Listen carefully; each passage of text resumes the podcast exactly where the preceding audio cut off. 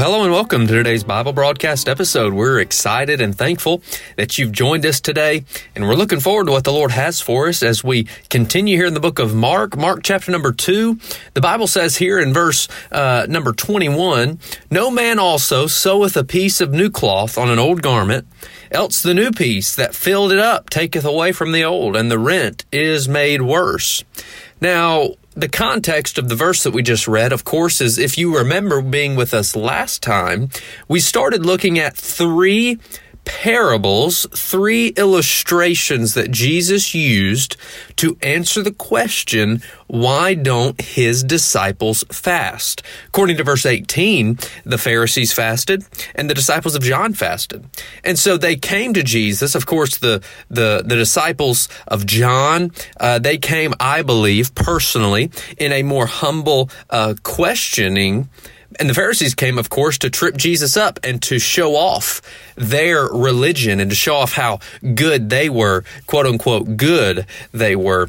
And so Jesus, in his response and his answer as to why his disciples don't fast, why it was not time for his disciples to fast, and really why it wasn't time for anyone to fast in this uh, in this case. He gives an answer using three illustrations. The first illustration was that of a bride, a bridegroom, and the bridegroom's friends. Of course, that while the bridegroom is there with his friends, it was a time of rejoicing. It was a time of happiness. It wasn't a time of repentance and of sorrow and of sadness. And then, but he does say, and he does mention here this first hinting toward his death. Um, here in verse 20 that we find in this book uh, that there will come a time where he, the bridegroom will be taken away and then they will fast in those days and so we see here as we come to verse 21 we see the the second of these illustrations and that is that of a new cloth on an old garment a new cloth on an old garment now what I want you to know and take note of first of all here is that this new cloth, this piece of new cloth, this is what we call today Christianity. That's what you and I uh, identify ourselves as is Christians. That that is that new cloth. And the old garment, that is Judaism. Of course, you will know that uh, the Jews, uh, the Jewish people today, they uh, exercise the religion of Judaism, and um, and that is a representation. Really, it's an inaccurate representation of what the Old Testament was and what the Old Testament said. And so we see here that that is what is classified as the old garment. And what Jesus is saying here is that Jesus, he did not come to quote unquote fix the old garment. He didn't come to fix Judaism. Jesus didn't come to this earth, see what the nation of Israel, see what the religious leaders of the day were doing wrong in Judaism and say, okay, I'm here and I'm going to fix it. I'm going to make everything right. Uh, but we're still going to use that old garment. I'm just going to patch it up. No, that's not what Jesus came to do. Jesus came to bring in something new altogether. Jesus didn't come to just fix Judaism. No, he came to start something new. And when I say start something new, you see, what Jesus started wasn't something that had not been taught in the Word of God previously. You see, the Bible, the Old Testament, the Judaism of this day, Judaism of this time here in the book of Mark, in the time in which it was written, it was a skewed view of the Old Testament. It was incorrect. And so Jesus didn't come to fix what was incorrect in Judaism. He came to really start what was already the correct way to do things. So what I'm trying to express to you here is that Jesus didn't come to start, uh, you know, something that had never been heard of, something that was totally off the wall and was with and was outside of the bounds of Old Testament scripture. No, Jesus came to establish the correct thing.